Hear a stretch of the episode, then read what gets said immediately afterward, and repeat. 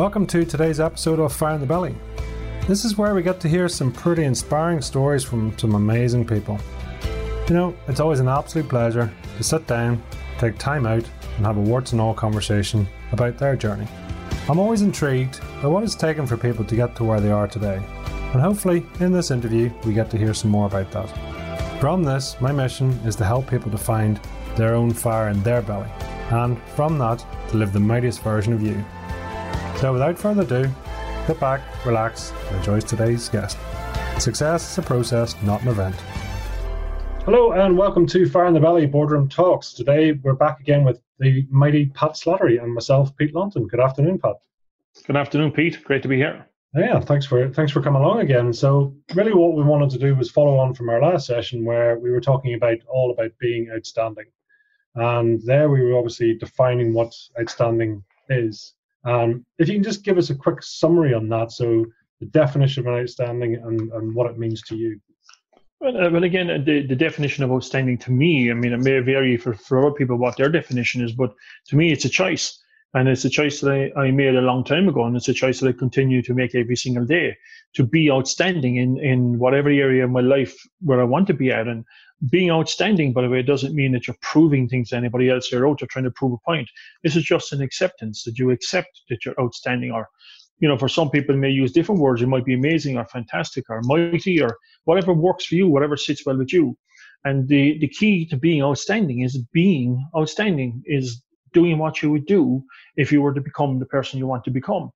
And, you know, and, and making that choice regardless of circumstances, regardless of, of outside influences, regardless of your environment. It's a choice to say that, you know, I can be the best I can be and I choose to be outstanding and I accept that I'm outstanding and that is okay. And that's good enough for me. And, and taking that on board without being egotistical and just accepting it, that's what being outstanding means to me. And then getting out there and being it just absolutely being it. Hmm. That makes sense. And just give us an idea. I mean, even taking the word itself, I mean, to be outstanding, do you have to stand out? Well, I think we're all made to stand out in our own unique way. I don't believe anybody should be mediocre. I don't think that anybody should feel mediocre because generally when that comes from, you know, again from my story and my background, but I think for most people I've met, it's a, it's an old conditioning that they tend to take on board. That somebody in their environment or something that's gone on in their environment in the past, or maybe they've learned that so many people are ordinary, or you know, we live in a world of conformists, right, where most people are taught how to conform. So you know, without getting into making it sound like a conspiracy, but the reality is that most people are, are taught how not to think for themselves, and they're taught that this is what people do and this is what most people do. And once you take that on and it becomes a condition, and you take that as a condition, it starts to program your mind and program the way you think. And therefore, whatever you, once you program the way you think, you start programming what you actually do. So, you know, to, to get that understanding of what, what it really means and, and to be outstanding and, and understand that anybody can be if they choose to be. And that's not saying that you're better than anybody else because you're, you're not. You're just delivering the best of you and the best that you can be. And you know, I remember when when I decided to be outstanding, and I think about being outstanding and, and what it actually means. And it just means me being the best me, giving the best of me. Now, when you take it into your workplace or your business or the tasks or things that you want to do, that doesn't mean that there's not somebody out there who can do that task better than you or can do that job better than you or do that business better than you. But nobody can be a better you. Nobody can be the best you other than you. And this is what outstanding means to me is you play full out, you give your heart and soul to everything that you do and believe in yourself and love yourself and love what you do and love the opportunities that come your way and just embrace everything.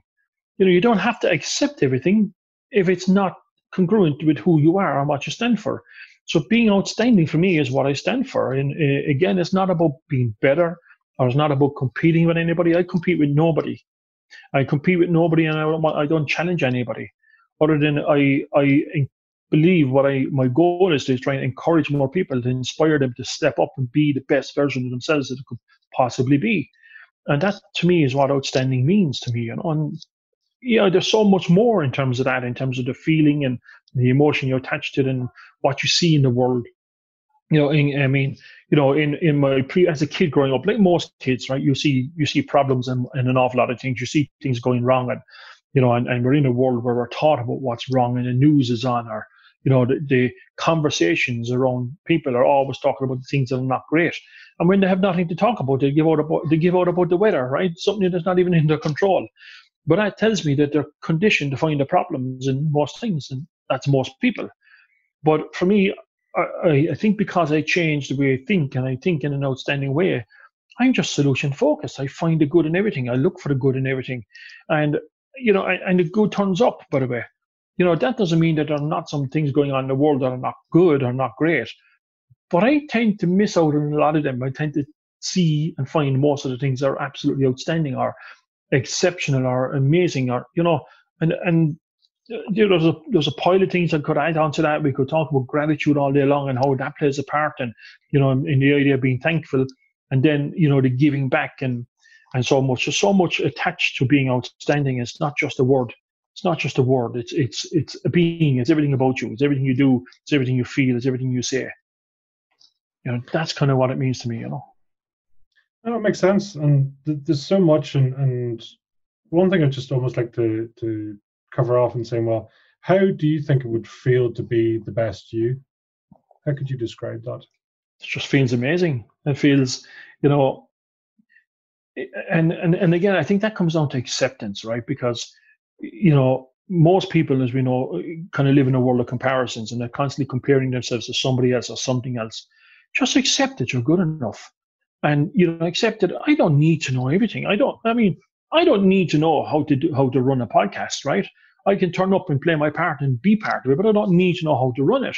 Mm. And I'm okay with that. Whereas in this busy world where people keep telling you, oh, you need to be doing podcasts, you need to be doing this, you need to be doing this, you need to be doing this.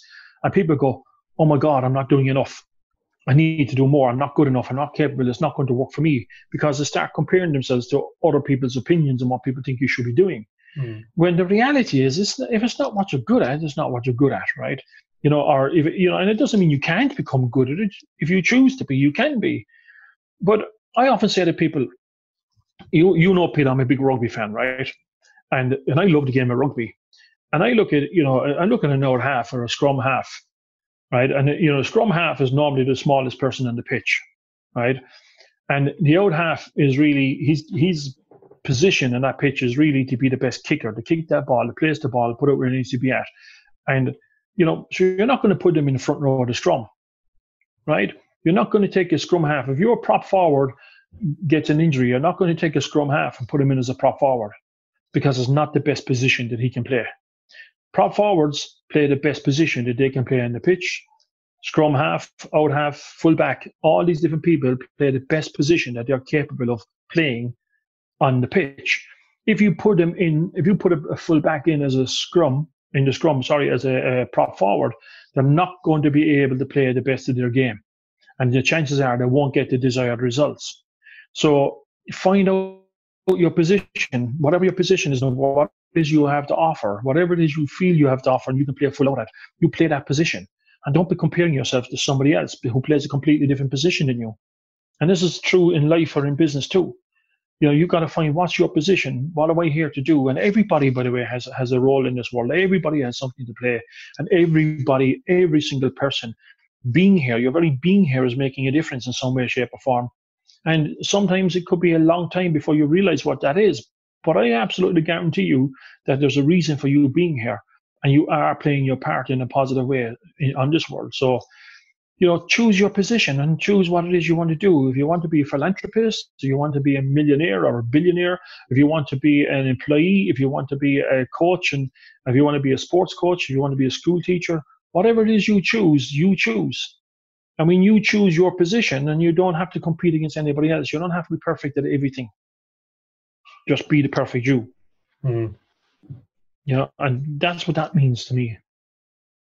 It makes it makes a lot of sense. Um, to go on from that, I mean, do you just out of curiosity, would your would your gift and your passion be the same thing, or should they be the same thing? Oh, that's a good that's a good question because I uh, I guess my, my passion I have passion I have a passion for life. Okay, I have a passion I think from a very early age to make a difference. Um, I believe you can create a gift with your passion, or maybe you could create a passion with your gift. But what what what is the, real gift for me is I mean I have been told many times by many people that I have a, a particular gift, which is a gift of knowing. And you know, I've had I've had some guys, and you met Mark Victor Hansen, your Chicken Soup for the Soul, right? And Mark has written so many books and has been around so many people. But I remember having a conversation with him, and he said, "You know, Pat," he said, and, and he was the third person to say this to me before I kind of accepted it actually and realized what, what it meant. And he simplified it. He said, you, you have a gift of knowing. He said, You have an incredible gift of knowing. And he said, You automatically and instinctively know what it would take me 20 years to learn from a book. And, and that's my gift. Now, understanding when you have that gift, and you know, sometimes you may not be even sure what your gift is. And, and I mean, I wasn't sure what my gift is, but but I was passionate about making a difference. And my gift was guiding me, I believe, down that path. Um, and when I accepted, yeah, actually, I do have a gift of knowing. I don't believe I know everything. It's not that I think I know it all, but you know, and if I don't, I also know not to claim to know it all, and I know where to go and research and find the answer if there's an answer needed. But I, I don't. The one thing I don't do, and I believe this is a, a particular gift I have, is I don't allow any blocks my way. I don't allow anything to come in and stop me from thinking about a solution. I allow myself to go with that solution and go with that that method of thinking. And I'm quite strategic in thinking. I, I don't think, oh, oh, this is a clever idea. If I have to come up with a clever idea for somebody, I have to come up with a whole strategy. I, I, I almost instinctively start thinking of a strategy of the next step, the next step, the next step, the next step, and so forth. So we actually have a plan to move forward. So that's my gift. My passion is getting it out there and sharing it with people and actually seeing it making a difference in people's lives. So my gift is mine. My passion is being able to share it. So, you know, if you have a gift and, and you have an amazing gift of asking powerful questions, gotta tell you, I, I don't know I've met anybody who can ask the questions that you can ask and, and in a way that you ask them. You have a real gift of asking powerful questions, which is which makes sense that you're doing what you're doing right now because your gift is now turning into a passion. You're using your gift and you're delivering your passion because I know your purpose of what the fire and belly means to you. Mm-hmm. You know, so so that's your gift and how you're using it with passion. I believe. So, you know, I don't think it's the same thing, but I think you use it with passion once once you discover what it is. And do do you think your your gift is set, but you just increase the intensity of it, or is it something you almost like a an exercise or something else that you actually increase it over time? Oh, okay. You see, when when I was operating my gift, I guess I didn't know I had it, but I was still doing stuff. You know, I go and go back and, and I look at where I came up, where, where I grew up, and you know, as a teenager, I mean, I was involved in setting up youth clubs, and uh, we we set up a weekly swimming club for kids in the area. It was you know, you know, I came from a very underprivileged area, we set up what they now call summer camps. You know, myself and a group of other teenagers. Um, so you know, when we set up those summer camps, we we would have about 500 kids turning up for six weeks of the summer, and we and we do different outings with them. We do sports days, things to keep them occupied throughout the summer, and uh, and I just love doing that. I mean, and yet I grew up in an area where where we had very little, you know, and uh, and I had no expectations honestly at that point, no real expectations of myself. I was just doing stuff, and I just I just I just knew how to do it but I wasn't aware of what I was doing. And and I think that the real power here is is capturing your gift and and realizing your gift and thinking about what you've done and what you achieved. And once I realized what my gift was and what I what I do, you know, I kind of, I could kind of look back and I've often reflected back on this question. and think about okay, well, where did that influence come from? Where did that inspiration come from? Is it something I was born with? Is it something I took from a past life? Is it energy? Is it something that's out there? I really don't have the exact answer to that, but I have a lot of ideas that run around my head in terms of how I think about it. I do believe when I came into this world, no different than anybody else. I believe every single person came into this world to make a difference. Everybody. I believe everybody has a purpose in this world. The environment that you you get introduced to will certainly shape where that goes. And by the way, that can change too. Right? That can change too as you become more aware of what that gift is and what you're being offered, the opportunity that you're being offered in this world. Um, and I think what's what's most important here, Pete, is education. And I don't talk about education as in formal education. I think people need to be aware of what they can become, and people allow them to become it. So when I look back on my life, and I look back on my my mom and dad in particular, because they are obviously my first inspirations, and ironically, you know, I, I have wrote a chapter this in my book, and I'm going to write about it a little bit more in, in another book, and I talk about inspiration. And people often ask me, who was your greatest inspiration? You know, because you worked with all these great minds and all these great people in this industry. And I started thinking about, okay, was it Tony Robbins? Was it Robert Kiyosaki? Was it Brian Tracy? All these names are coming in. And as I'm narrowing back my journey, I'm kind of gone beyond before I even heard of those people. And then I start remi- remembering a, a, school teacher I had in sixth class who was an exceptional man and what he'd done for us. Then I remember another guy at 12 years of age who used to run a youth club where I used to go to and what he had done for us. Then I remember the people who were surrounding me in my community who got involved with the youth club. And then I remember the sacrifices about my mum and dad, and particularly my mum made. And, you know, and then I look, at, I had a wonderful auntie who, who, um, who taught me to read and write before I ever even went to school, right? Who taught me the time, who, I, and I suppose maybe she was doing it intentionally, I don't know, but she used to teach me to, to read with the Sunway. You remember the Sunway uh, holiday brochures? Mm-hmm. So, yeah. not only am I reading, I'm seeing all these beautiful people sitting on the beaches with beautiful tents in the sunshine and the wonderful sea. And I grew up in the city, right? Never been to the seaside in my life. So, you know, and, and she took me to the seaside. And, you know, so those people who were in, inspirational and and involved in my life were uh, certainly a major part in, in, I believe, my gift coming out. And I always say, for me, I mean, I left school at 14 years of age, right? I left home at 16 because I had a number of jobs, not because I had a, a tough life. I, I didn't know I had a tough life. I loved my life as a kid. I had fun, I had lots of fun. But I'm always grateful that my parents allowed me to become the person that I've become, that they didn't get in my way, that I had no preconditioning. And, you know, as you know, like with my sons, I try and encourage them to be the best to be whatever they choose to be. And, you know, it's their journey, and there's going to be times it's going to be tough in their journey, and there's going to be times they're going to have challenges. But they have to figure out what they want to do with it. I can guide them, and advise them, but they have to choose their journey and what it is they want to do. And I'm never going to get in their way no matter what they choose, no matter what they choose, even if I know that they have a better, more, more opportunity, um, that's not my choice. That's their choice. So I just allow them to become whatever they want to become. And for me, that was hugely inspirational, and I believe it's very much part of my growth to allow me to become, to allow me to use my imagination, by the way, to allow me to think differently than everybody else, to allow me just to put it out there. And when I spoke out loud, because I tend to dream out loud sometimes. You know, not all the people, of course, there were people that challenged me, right? Of course, there were people that, that really affected how I thought and how I felt, right? But something inside me was still stronger to say, just keep going, just keep doing it. And, you know, eventually the people, the, the others, the dreamers and the doers, they listen to you, they pay attention and they say, yeah, you know what? Go for it. Why not? And, uh, and I was blessed that I was surrounded with some people like that who gave me that hope or inspiration that there is something more to me. There's something more I can do and be and have. And and now purposely and consciously, I changed a lot of my environment and I changed a lot of the people I was around when I started to realize how it was influencing my thoughts and how it was influencing me becoming outstanding or not.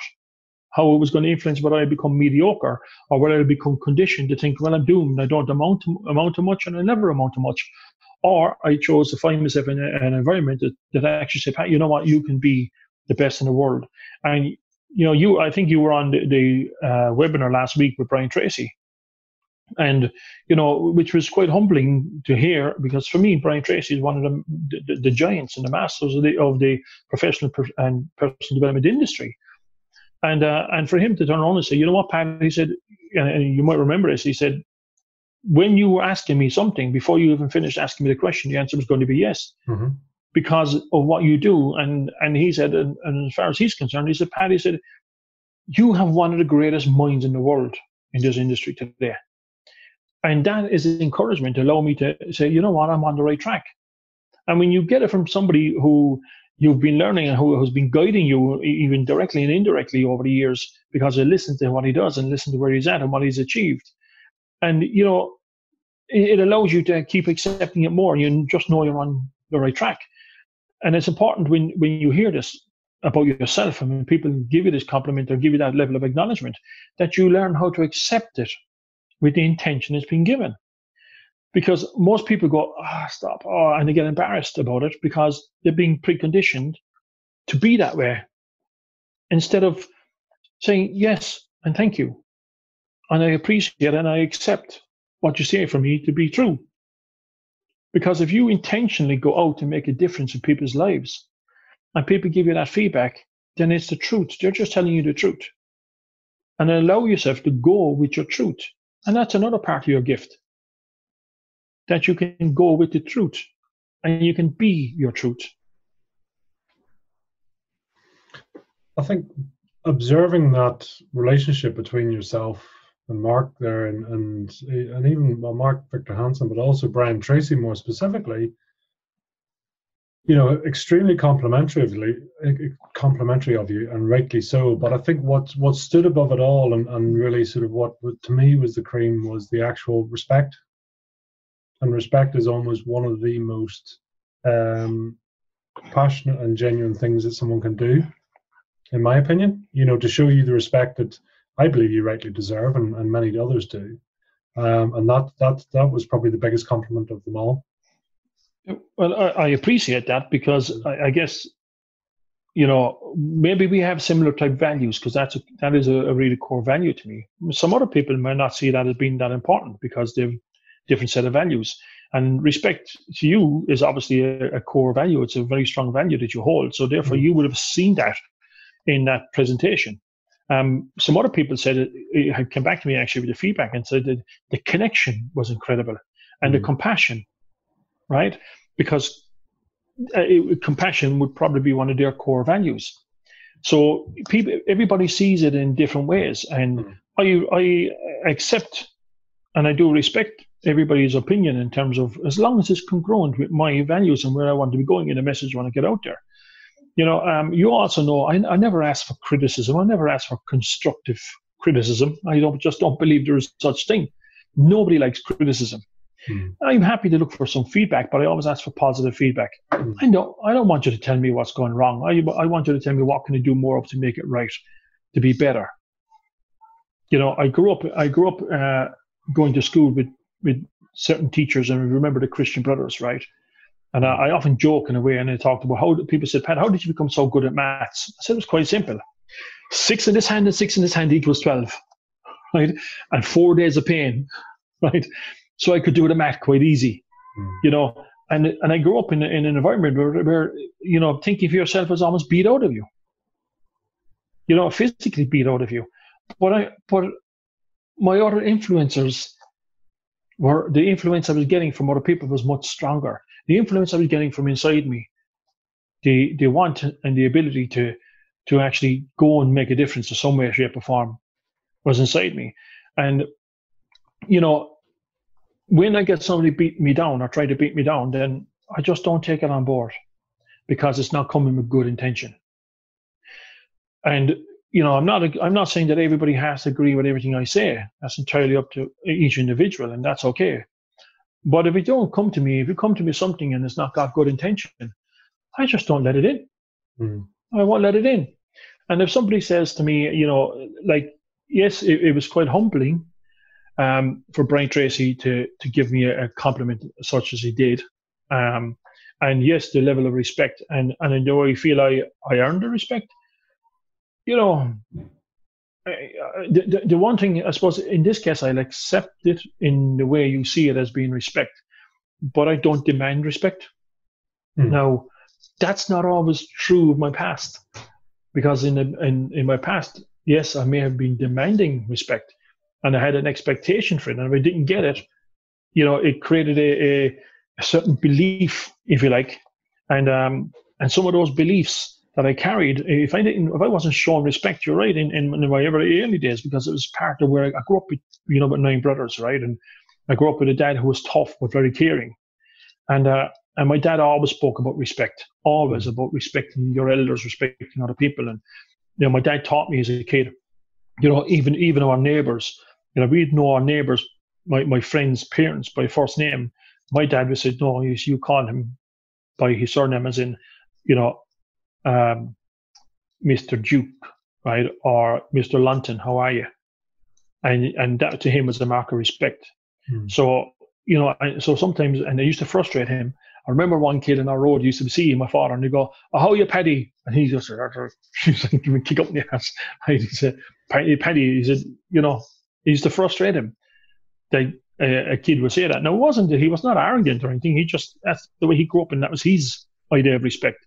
So I took that on as like a learned behavior. So if I saw somebody speaking to an older man and call him, but I said, why would you do that? I, I would almost be disgusted and almost have an argument and want to correct them, right? Which is not congruent who I am. Hmm. So, you know, sometimes if I didn't get respect or I wasn't shown respect, and by the way, it is absolutely still important to me because I, I feel I respect everybody and I, and I believe if I put it out there, I should get it back, right?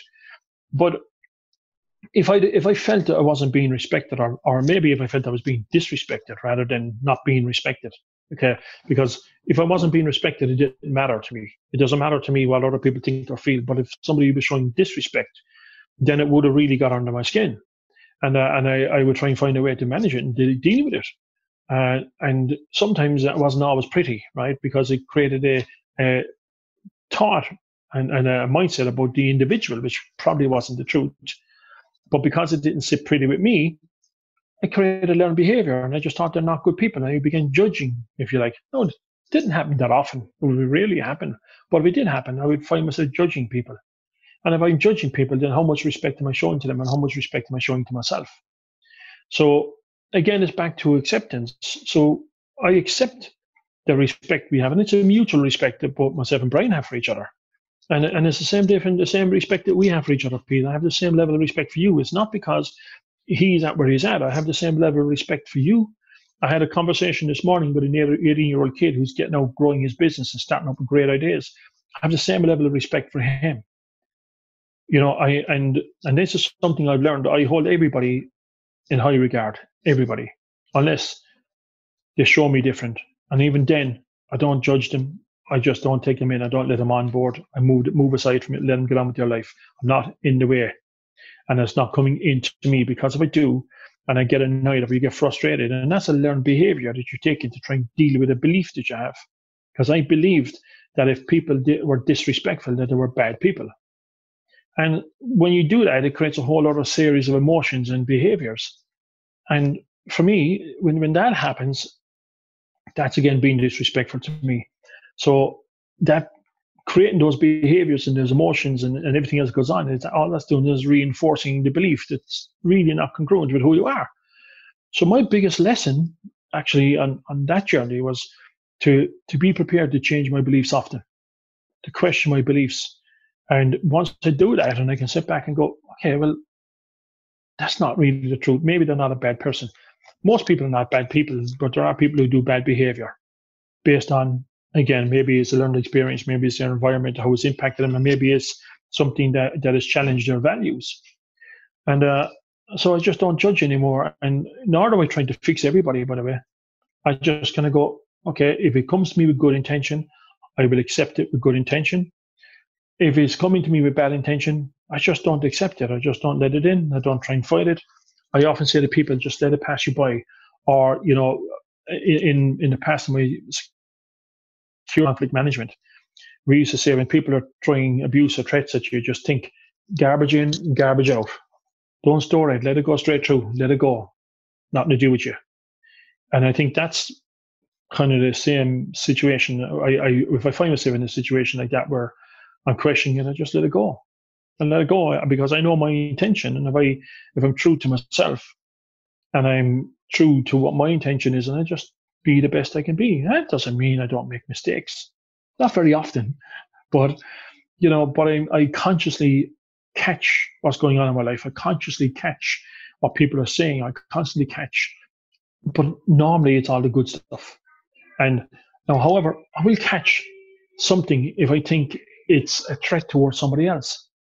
I catch that very quickly. If I see somebody has bad intention towards you, I find it, I, I have an obligation to make you aware of it.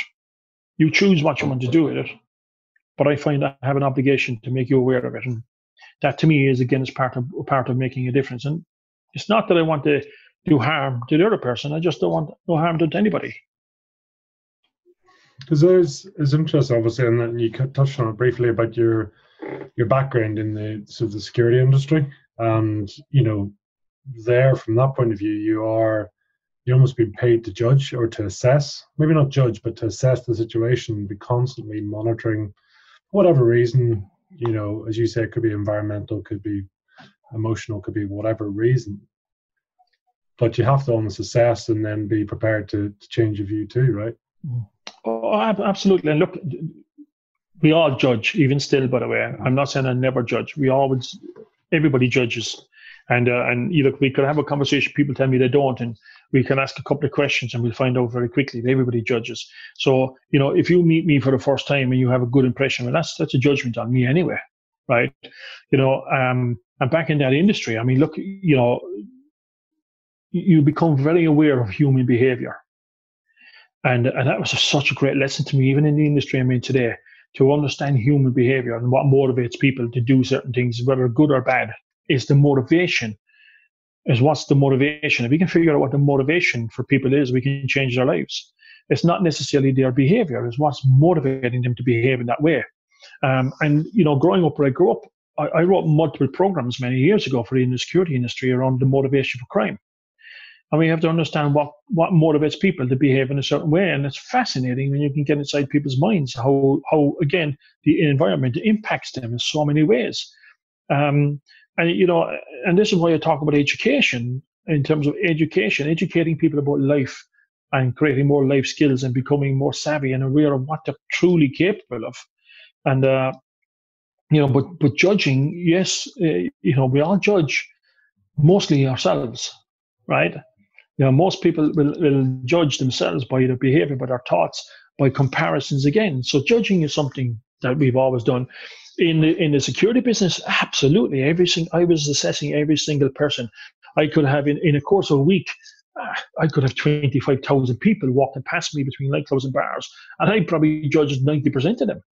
And you know, and sometimes, you know, there there's dealing with different bar owners, club owners, and they make a judgment based on where somebody's from. Maybe they make a judgment based on the clothes they wear, which is ludicrous. Right? It's ludicrous, but when you're in that space, it becomes the learned behavior. Um, and, and I used to have this method and this this belief. And I kind of still hold this belief in some ways, to be honest, you know, in, in certain areas. And I used to teach doormen, and you know, people used to be bothered about doormen refusing people entry. Now, uh, believe it or not, in, in all the years I was in that industry, I rarely, rarely refused anybody entry. You know, which which is kind of amazing.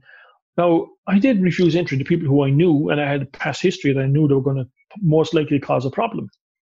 But I used to always say to the guys, make the judgment, guys, and make it fast. And always think that you would rather be wrong and leave them out than be wrong and let them in. Now, if you think about that, you know, when you're refusing somebody, you might be wrong and let them in and they cause a problem in the bar and people get hurt and everything, all kinds of things happen, right? But if you're wrong and you let them out, well, it's really not affecting you in any way. It's not affecting the lives of the people around you. So I think the same way when it comes to my personal space or my mindset or, or my beliefs. You know, if somebody is challenging it, I'm not I'm not interested in trying to prove anybody wrong. I'm not interested in arguing with anybody. I accept my route and where I'm going. If somebody is trying to improve what I'm doing, absolutely. If somebody's trying to challenge me, I just keep them out. I'd rather be wrong, keep them out, than be wrong and let them in. Because it's when you let the wrong people in and they get inside here and they start impacting the way you think, you start feeling and believing about yourself, then that's going to change your life in a drastic way, but not for good. So, you know what? If you're in doubt, keep them out. So, this is just my suggestion, by the way. This is how I behave. I uh, actually we had somebody come on. We we launched that webinar with Brian Tracy last week, and some guy decided to come on, on on Facebook and put up about five or six smart comments and questioning comments and knocking Brian back. And then I thought I just deleted him and blocked him. Why would I bother? Why would I bother trying to convince him? Why would you go there?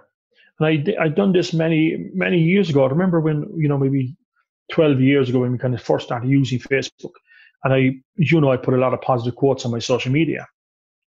And this guy come on and challenged us. Oh, he said, "You can't be this happy all the time." So I thought, oh, okay.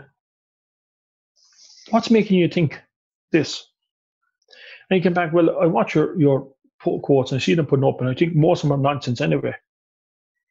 I said, well, that's interesting. Why would you think they're nonsense?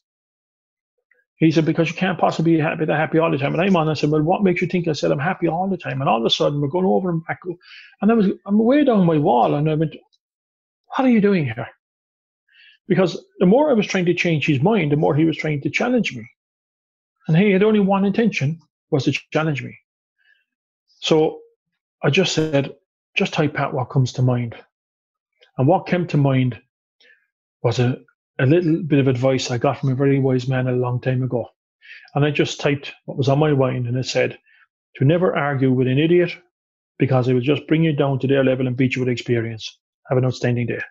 That was the end of the conversation. Now, I'm not saying the man was an idiot, right? But what I'm saying, he was trying to bring me somewhere I didn't want to be and I chose not to be. So why would I even go there? Why would I go there? I rise above it and I move on and I do what I need to do to achieve what I want to achieve for the people I want to achieve it for. And I do everything with the right intention.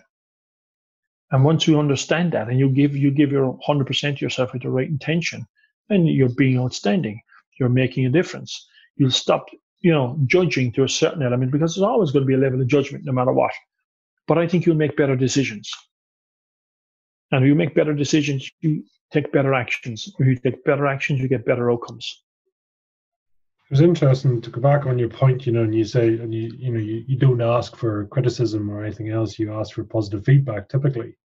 Mm-hmm. Would you is there a correlation between positive feedback and say grounding? I mean, is there is there a value in grounding somebody, or um, is that the same as criticism or positive well, feedback? Can you give us the difference? Okay, well, see, well, well, bear in mind, my positive feedback I give to you is based on my feelings and my thoughts and what I think it means. It's really got nothing to do with you anyway, right? You know, because I can only share with you my opinions and what I've heard and what I've seen. And sometimes even with positive feedback, you go, oh, geez, that's brilliant because I didn't even see that about me. That's fantastic to learn that about me, right? And that's generally what happens with positive feedback. Um, and now, you, yes, you're going to meet people who, who may appear to lose a run of themselves, right? But that's still just your opinion. You know, we meet a lot of people in, in the, the spiritual world who, for most people, go, oh, they're a little bit out there. They need to be grounded. But that's just your opinion, by the way. That doesn't mean you're right. It doesn't mean they're wrong. And if what they're doing is not going to damage them in any way, well, why would you get in the way? Now, I don't mean the other side of that is you know, when you give somebody positive feedback, I would give you positive and honest feedback.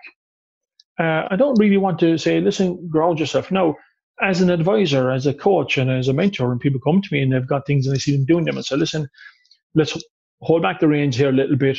Let's get this right. Let's get you focused. And there's a different type, you know, getting people focused is different than having them grounded. Um, thankfully nobody tried to ground me, right? And and I found my own way through it. And and yes, you know, I I have worked a lot with energy and I've worked with a lot of people, a lot of spiritualists who are, you know, to most people would be far out there, right? Now I have a choice.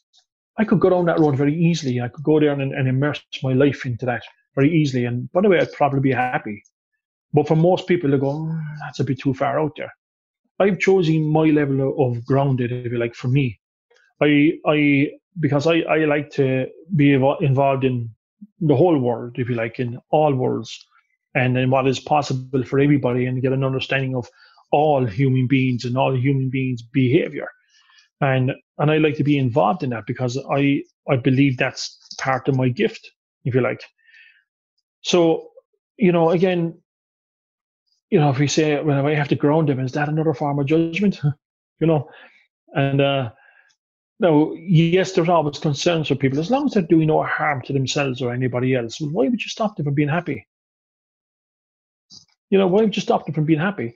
You can give your opinion and a bit of guidance should people ask for it.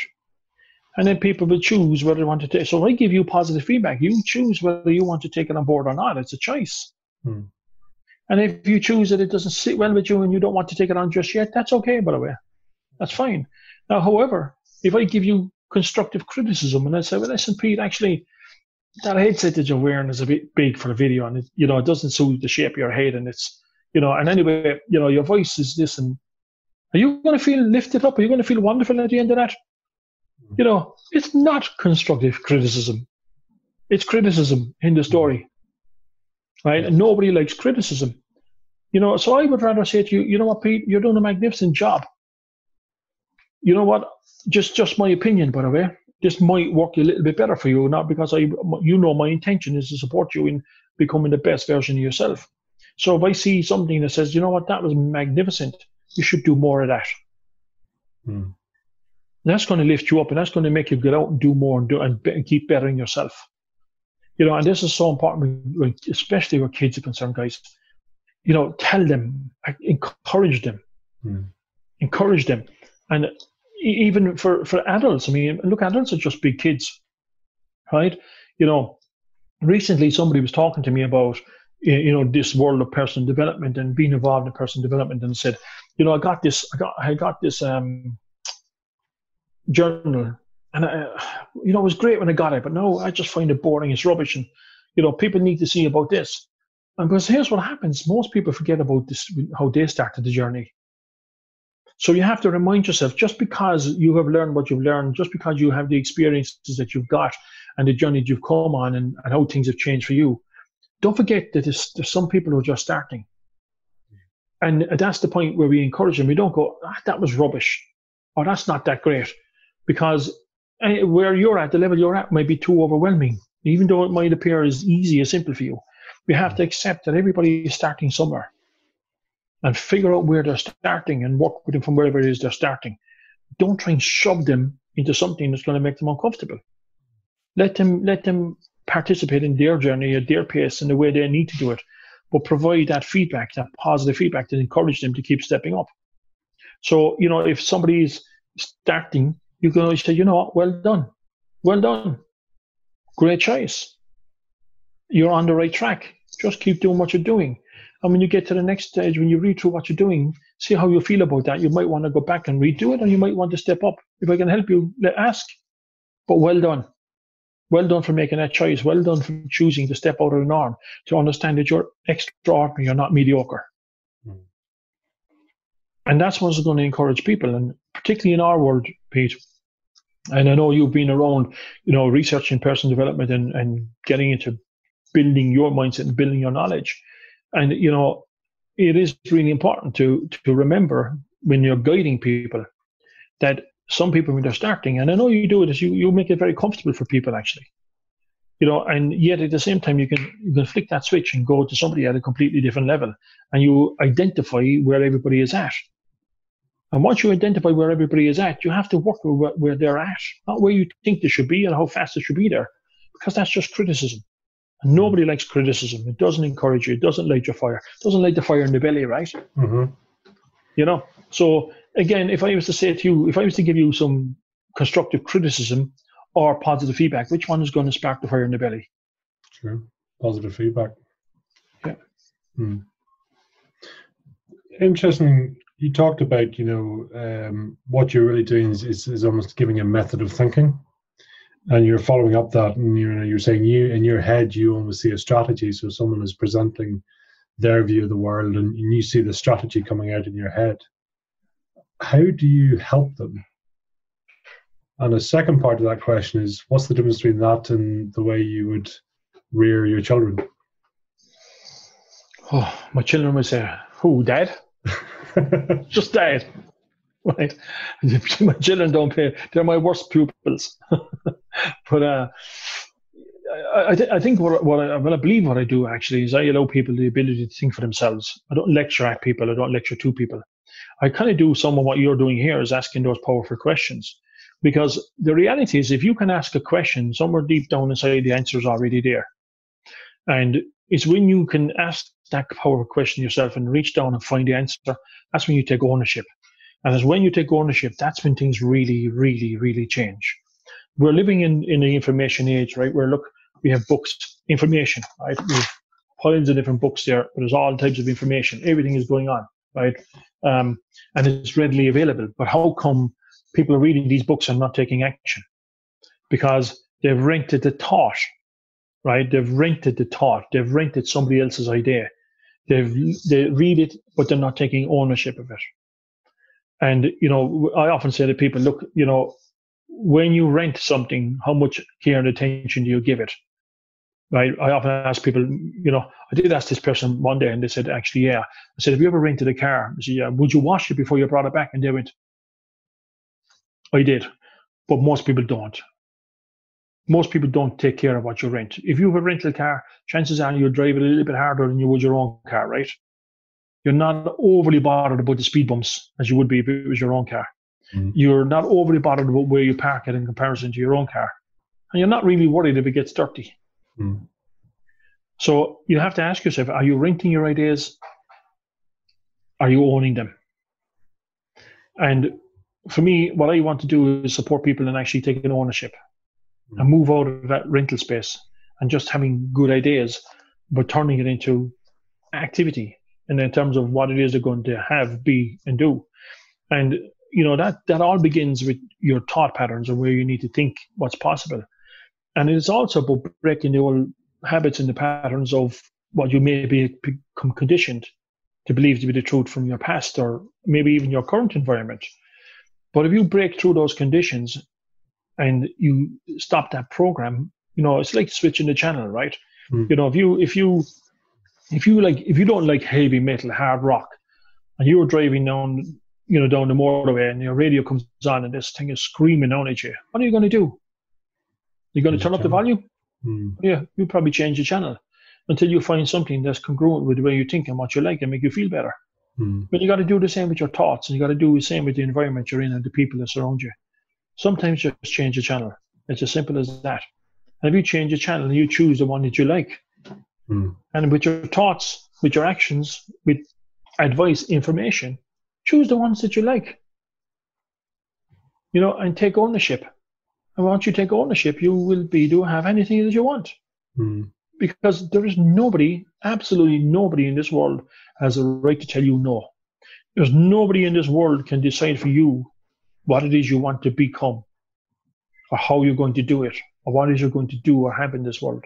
That's entirely up to you. People have opinions. Some people have opinions whether you think, oh, you know, materialistic stuff is not important. It doesn't matter. If that's what you like, that's what you like. Mm. Some people say, you know what, the spiritual people are all airy fairy. Well, that doesn't matter. If that's what they like, that's what they like. It's just people's opinions. Mm. And you have to choose opinions that are congruent with who you are and what you want to become. And the rest of them, it doesn't matter. It's not that there's something wrong with them. They just have a different set of beliefs and different opinions. And you know what I say? If you disagree with me, then that's okay. You're entitled to your wrong opinions. Okay, you know, so again, it's it's how you start thinking about the world and start looking. You know, what am I looking for? What am, you know, when I walk out of here, what am I looking for? What am I really looking for? What am I, what am I focusing on? What am I thinking about? Mm. What, what are my thoughts? What questions am I asking myself every day? You know, and once you start asking those powerful questions, you get the powerful answers. And you know, people say, you know, how do you get to move from a thought to action? And that's just practice. Hmm. You practice it and it becomes habitual and you just do it naturally. Some people say to me, you know, if they ask me something and they go, oh, geez, he's going to do it now. Because I just do it now, right? Just get on with it, get it done, move on. You know, and that's the reality. If that's what we say we're going to do, we're going to do it or we're not. If we're not going to do it, that's okay. Good luck to it. But if we're going to do it, let's do it now. If it can be done now, do it now. Hmm. You know, and get involved. And once you do, it just it builds momentum. And once that momentum starts to build, you're unstoppable. There's nothing that will stop you. And if something gets in the way, you'll find a way around it, or you'll just go through it. But it won't stop you. And that, that sounds like almost it is a it's a method of empowerment, right? Yeah, uh, uh, but of course, but I mean, and you know, and again, it starts with you. Now, the other side of that is I always say to people because I understand what it's like to be stuck as well. I understand what that feeling of being there and being overwhelmed, or you know, you know the, title of my book, right, being like a rabbit in the headlights. you know, you're kind of sitting there and you're knowing this is just coming down the road at me, but because of life getting in the way and things happening and the way you've been thinking in the past, you're going to go, oh, just take me out, right? You know, but you know, common sense says you just got to move a little bit, get a bit of movement and get out of the way.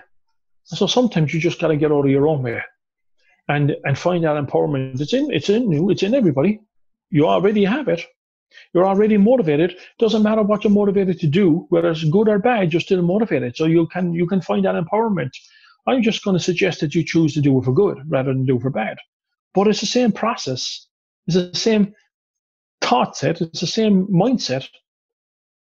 You know, it's the same. You have the same ability, regardless. It's just got to choose what you want to use it for, good or bad. So when you find that empowerment in you, you're going to say, well, how how do I take this? How do I empower myself? And if you, and by the way, you can't empower other people unless you empower yourself. People will feel it from you. Everybody is transparent, right? So people feel it from you when you when you take this on board and take ownership. And it does take a bit of practice, but that's all it takes. And start believing in it. And it's not about saying, "Oh, well, I'm better than you. Don't believe me. You have a problem." No, I don't care. If you don't believe me, that's okay. By the way, I don't, I don't need your approval. I already accept it myself. So I'm not looking for approval. So I'm not looking to argue and tell somebody they're wrong. In my eyes, there's nobody wrong. Really, nobody wrong. And what I'm doing feels right. And if it feels right to me right now, then that's what's right for me right now. Will I change? Might, might I change? Possibly. But if I feel myself challenging something or, or fighting against something, I'll ask myself, what's going on here? What, what, what belief am I attaching to this here? What do I need to learn? What can I change? Because if I want to be the best I can be, I'm going to have to change and keep changing and do it often, by the way, because the world around me is changing too. So I have to be accepting of, you know what, I have to be, and in order to be, I have to be able to change if I feel I need to change. Mm-hmm. If I have to change my beliefs, I have to change my beliefs.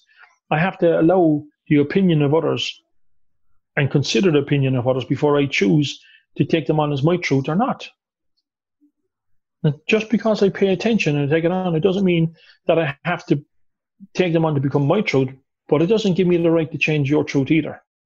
Mm. You know, you know, and I'm never really open to debating it, to be honest with you. If you say to me, "But Pat, this is what I believe," I said, "Well, then you know what, Pete, well done and fair play. If that's what you believe, that's what you believe, and I respect that." Mm. And I'm not going to say, however, by the way, I think you're wrong because what I believe is this, and you're wrong. Why would I do that? I, I still meet people who do that, and, and people come, and you know, and, and I say to people, that's okay, I accept that. And they go, yeah, but you're wrong. I said, yeah, but I accept that. I accept that that's your belief, and that's what you believe, and that's okay. Hmm. And they're kind of lost because they believe that they have to argue the case for everything. I believe I don't. I believe if I accept it, then there's no argument. And I just do what I do and what I believe. I mean, that's almost like a the outstanding outstanding behavior commandments. You know, it's just that that sort of you know seeing what needs to change. You know, viewing what's going on, protecting your own environment, right? Yeah, and, and look, it's all about behavior. Uh, you know, I mean, I used to say to people, people, you know, people used to say to me, "Oh, you'll be if you do that, people will judge you. You'll be judged by your actions." And and then I, I thought, hmm, I don't believe so. I think people will judge you by your intentions. You know, when some people say they show you tough love, you know, you'll be judged by your intentions, not by your actions. And then I met somebody one time and I had this conversation. And actually, this guy was talking about different religions, but I certainly won't get into, right? But he was talking about multiple different religions and how actually they're more than we believe are telling you they're more or less the same story and they just a different way of getting there. And uh, and I kind of thought, well, I don't care what religion, I don't care what your beliefs are. You know, I said, for me, I said, I would probably judge you by your intention. And he said, well, then, then he said, you're still judging, right? And I said, well, what if there was no judgment? He said, and if we were to believe that everybody has their own belief and be what they want to be, then there would be no judgment. And if there was no judgment, there'd probably be no wars. Right? There'd probably be no conflict. And I thought, well, that's interesting because I found myself even by saying that, even though I didn't think I was when I thought about my thoughts, but even the fact that I said that mean I was passing judgment. I don't believe I don't care what you do as long as you don't come near me with it. well, that means I have a problem with what you're doing. And reality is, I just accept who you are, what you believe in. I don't, I don't accept evil. I don't expect evil people. I don't allow them into my life. I don't excuse that. That's different. I don't excuse that. You know, but if you have a belief and you're out there and you're doing good, regardless of your belief, then I accept it as your belief. I am not interested in judgment. And that's why you notice even on the with our outstanding network, I think I mentioned it even in the rules or, or whatever. I said to people, listen, everybody's belief is welcome here. We're not here to challenge or judge anybody in their beliefs. You might have a different of opinion, you might have a different belief. That's fine and that's acceptable too. But what we want to accept is people being challenged because of your beliefs. And that's and I can only say that because that's how I, I feel I behave. You know, and and and for me, you know, somebody said to me years ago, show, don't tell. If you really want people to believe you, if you really want people to, to be inspired by what you do, then show. Don't just talk it, don't tell. Show, don't tell.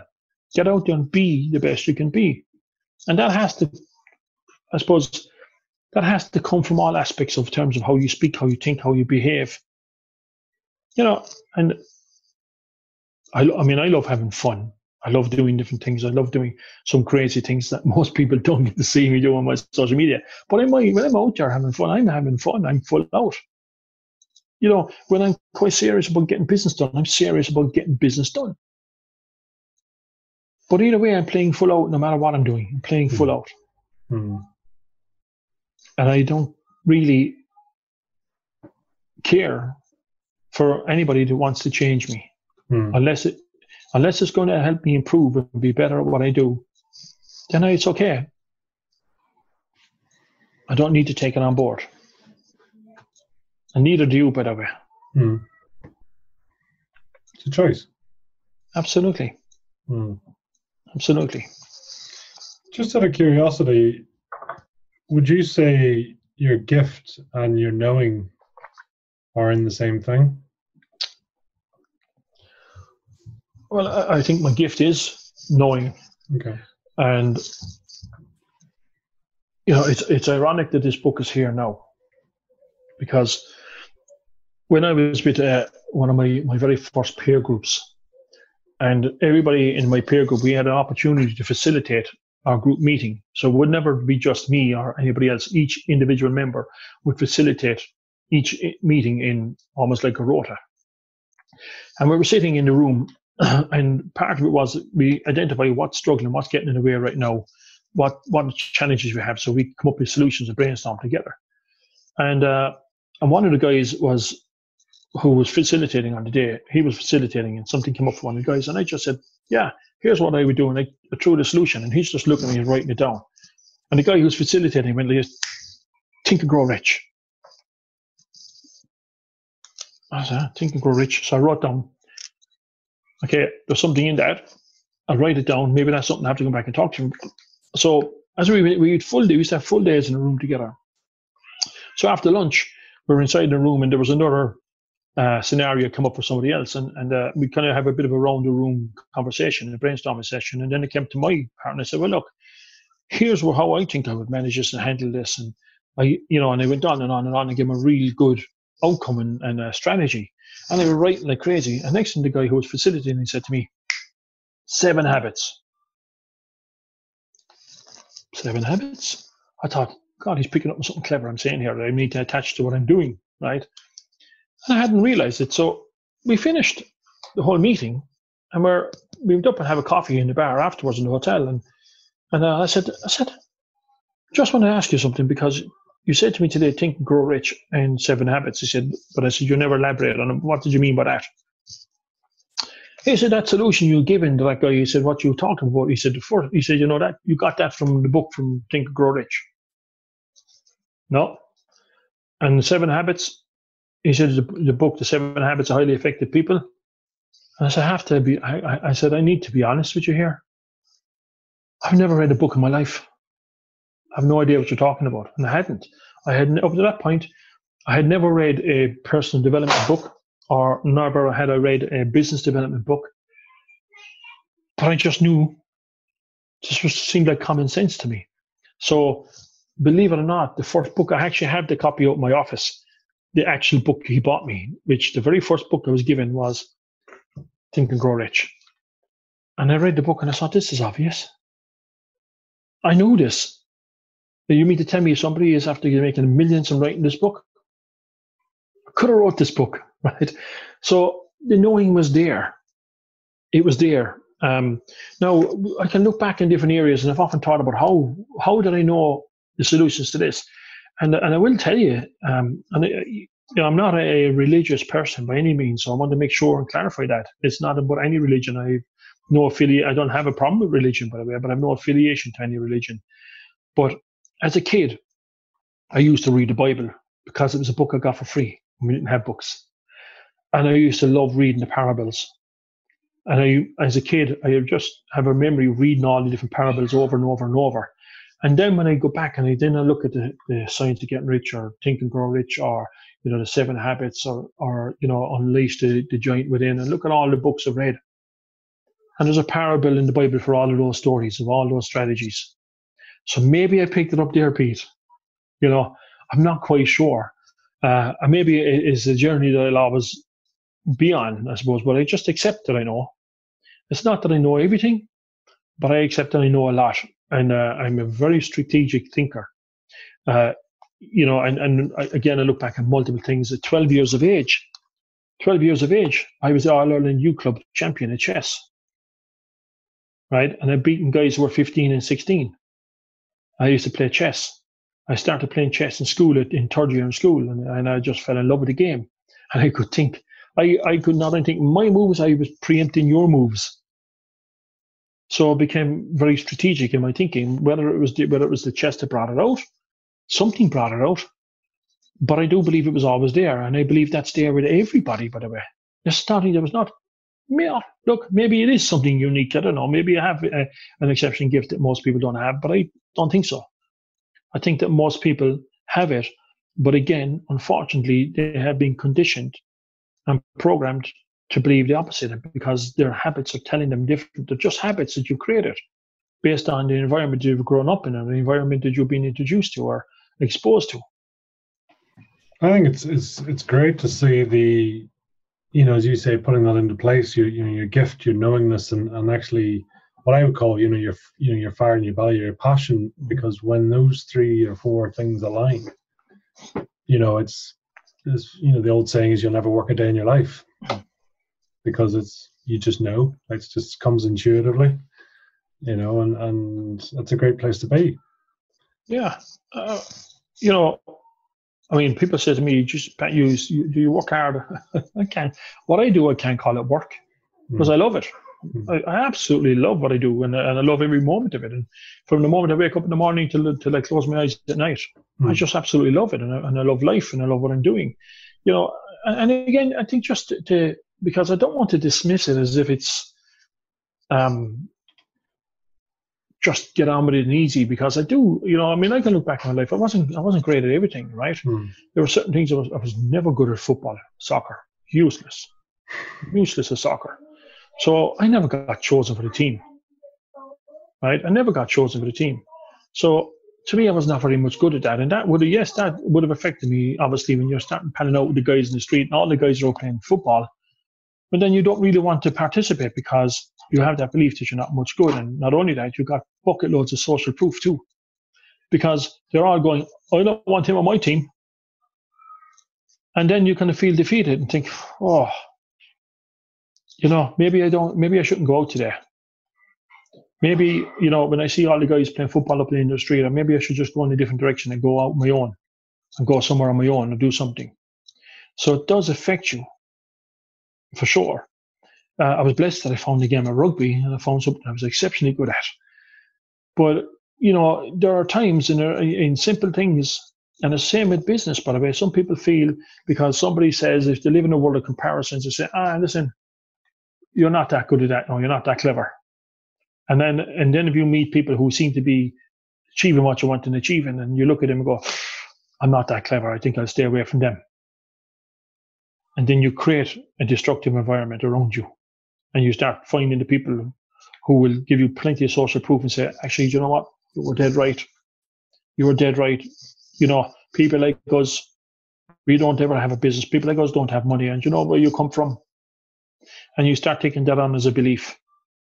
And I'm going to encourage everybody, whoever watches this, to step up beyond that and actually allow yourself to say, you know what, you know, it's possible. I am sitting here as living proof. And if, if anything people take from this talk is to take this, that I'm sitting here as living proof that you can do it. This is not about me, by the way. I'm sitting here as living proof that you can be, do, and have anything that you want in this world. And have I finished my journey? Absolutely not. I have a long way to go, a lot more I want to do, and I'm going to do it. And I'm going to enjoy every moment of that journey. And I'm not going to apologize to anybody because my intention is I'm going to do no harm to anyone. I'm just going to get on with my life and I'm going to get on with doing what I do best. I'm going to play full out and I'm going to be absolutely outstanding at every moment of every every moment of every day as much as I possibly can.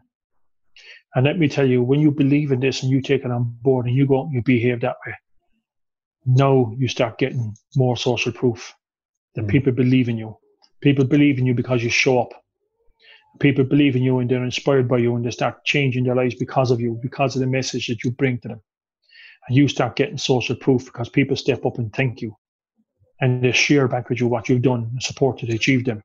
And that social proof will reinforce that belief that you can be, do, and have everything you want.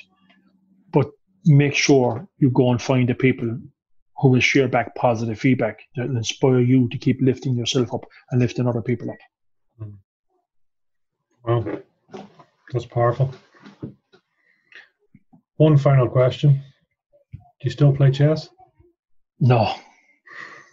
No, I haven't played in years. God, I, I, uh, I do remember playing somebody, and I haven't played in, in a, quite a while now, to be honest. Um, but I do remember playing somebody over in the bar in Lanzarote. Uh, you know, I, I, had a pub in Lanzarote, and some guy came in and he was sitting with the chess set, and, and I said, "Do you play?" And he said, "Yeah." And uh, said, "A little bit. I'm just learning." And he was looking for somebody to play. So I said, "Hang on, let's sit down. We'll have a game." And uh, God, I forgot how much I forgot. he hammered me, right? And he was only a beginner. So, of course, that wasn't good enough, right? I, I found myself having one of the bar staff and uh, running a chess set. And used to sit at the bar. You know, this is very rare we get a quiet time, right? Mm. Very rare. But we start a game of chess and we have a bit of a mess about. And, uh, and, and then, of course, some people I was beating, I was still good enough. But there were people who were starting out who were far better. And, uh, and the reality is, if you stop practicing, mm. sometimes you might forget mm. how to be the best you can be. So mm. don't stop practicing it's got to be kept going. Absolutely. Yeah. Pat, that has been outstanding. Thank you so much for that. And it's been um, an absolute honour. We uh, we look forward to hearing more in the story and uh, really taking it to the next step. So thank you very much again. Appreciate it. Appreciate it too. Thank you, Pete. Well, that was another great episode of Fire in the Belly. You know, this really wouldn't be possible without our great guests taking the time to share their personal journeys. And boy oh boy, sometimes it is personal. It's an absolute pleasure to have that and then to hear the journeys that the people have been on.